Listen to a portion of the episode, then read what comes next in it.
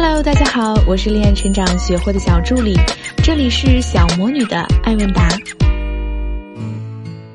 我们今天分享的第一个案例是：对男人来说，怎样的女人最有吸引力？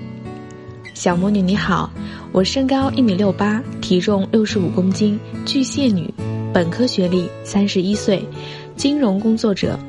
男生身高一米七六，体重八十五公斤，三十三岁，本科学历，独生子，秘书，巨蟹男，暧昧对象。他跟我在同一个城市，但是最近被借调外地工作，联系近一个月，每天都有联系，但基本是我主动，也有话题可聊，但就是在前几天说他觉得还是适合做朋友，可是我对他的感觉不止朋友那么简单，小魔女。我该怎么办？你好，当我们要建立一段恋爱关系的时候，有一个因素是至关重要的，那就是吸引。如果你对对方来说没有吸引力的话，恋爱关系就无从谈起。从你的来信上看，对方所说的“还是适合做朋友”这句话，已经充分的表现了你在对方看来没有吸引的事实。所以。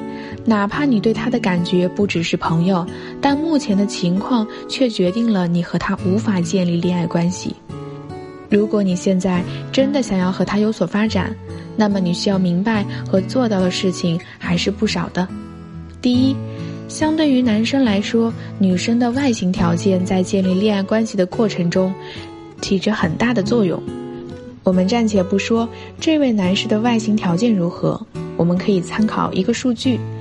在某国的娱乐圈中，某个被称为最吸引男生的身材的当红女偶像，身高一米六八，体重只有四十七公斤，即九十四斤而已。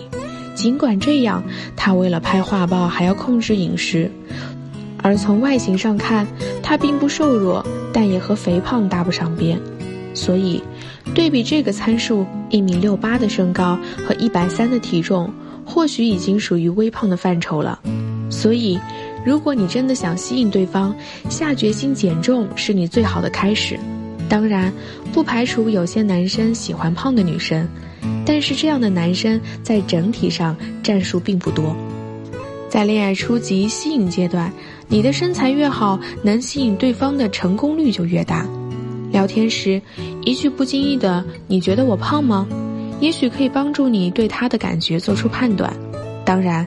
也要注意他是不是用“还好还好”来敷衍应付你。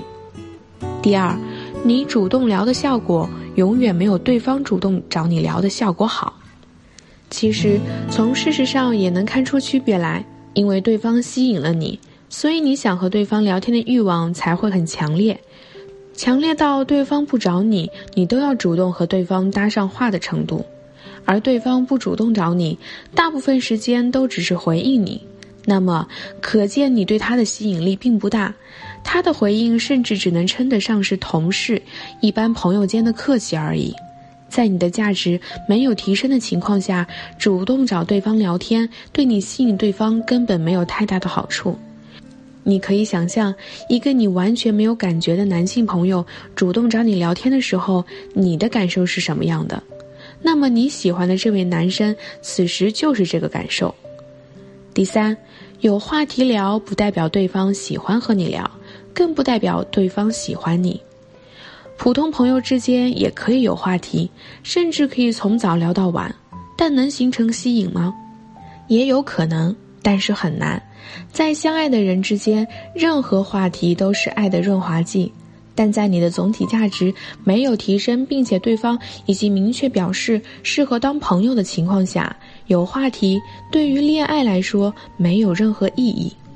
所以，你和他目前只能用有话题来维持联系。但最主要的行动还是赶紧减重，提升外形条件，提升其他方面的价值。只有价值提高了，有话题才能成为你的武器。好了，接下来我们来讲述今天的第二个案例：花女生钱的男人到底是什么心理？小魔女你好，我已经添加小助理微信，请抽中我。我和男朋友在一起一个多月，我们的花销很大，他基本每天都约我出去吃饭去玩。刚开始出去一般都是他付钱，后来都是我付款，有很多次他直接叫我去付款，还叫我给他充 Q 币玩游戏。这样的对象，我是否还能继续发展呢？请小魔女帮我分析。祝小魔女生活愉快，工作顺利，学会越办越好。你好，如果我们宏观的去看一段恋爱关系。花钱这个事情只是你们恋爱关系中的一个极小极小的事件，而且你们才在一起一个多月，时间太短了，根本不能称之为问题。也就是说，从长远来看，这件事情也不足挂齿。但是，为了能够让你在这段关系中有一个大致的方向，还是分析一下比较好。首先，你需要判断你和他双方的价值。比如，你的外形条件如何？他的外形条件如何？他的外形条件相对于来说是不是比你好？家庭条件是否比你更好？你们是否还是学生？学历背景如何？从事什么工作？双方的收入多少？等等，这些都是判断你们价值的依据。如果说对方条件比较好，喜欢他的人更多，而你只是他众多爱慕者之一。那么，你可能要为他付出金钱以维持这段关系的情况，也就不足为奇了。接着，你需要看看双方的互动情况，你们之间的互动情况没有在问题中表述清楚，所以我很难判断。但如果我假设你们之间的价值相对来说比较平衡的，前期他为你投资了比较多的金钱。现在的行为是否是由于他认为双方应该维持一定的平衡，所以应该让你弥补之前他所投资的部分？也许他觉得，既然是男女朋友了，花销那么大，不能全部都由我来给吧？你也应该出点。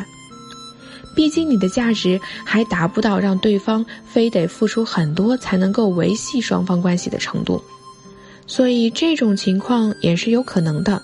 另一种情况，是否对方有了财政危机？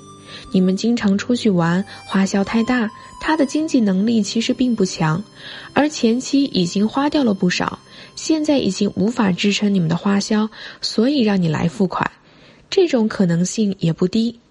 所以，你需要从生活中去观察对方是否真的有财政危机，还是为了维持双方投资与恋爱的平衡。最后。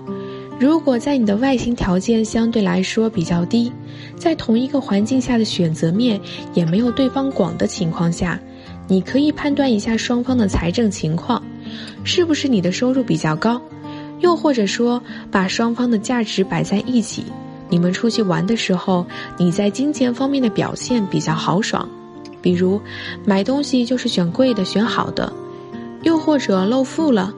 在对方看来，你就是一个富家女，不缺钱，那么他想从你身上获得金钱方面的投资也是无可厚非的。毕竟你那么有钱，那么会花钱，那你就多花点吧。而要你为他充 Q 币，为的是在同伴面前显摆女友对他很好，这也有可能的。总的来说，一个多月的相处时间实在太短了。还没有达到要判断是否要继续的程度。如果你的家庭教育使你无法接受大手大脚的行为，而你也确实也觉得这样让你感觉很不适，你可以委婉或者直接跟他说节俭一些，甚至重新审视你们的关系都是没有问题的。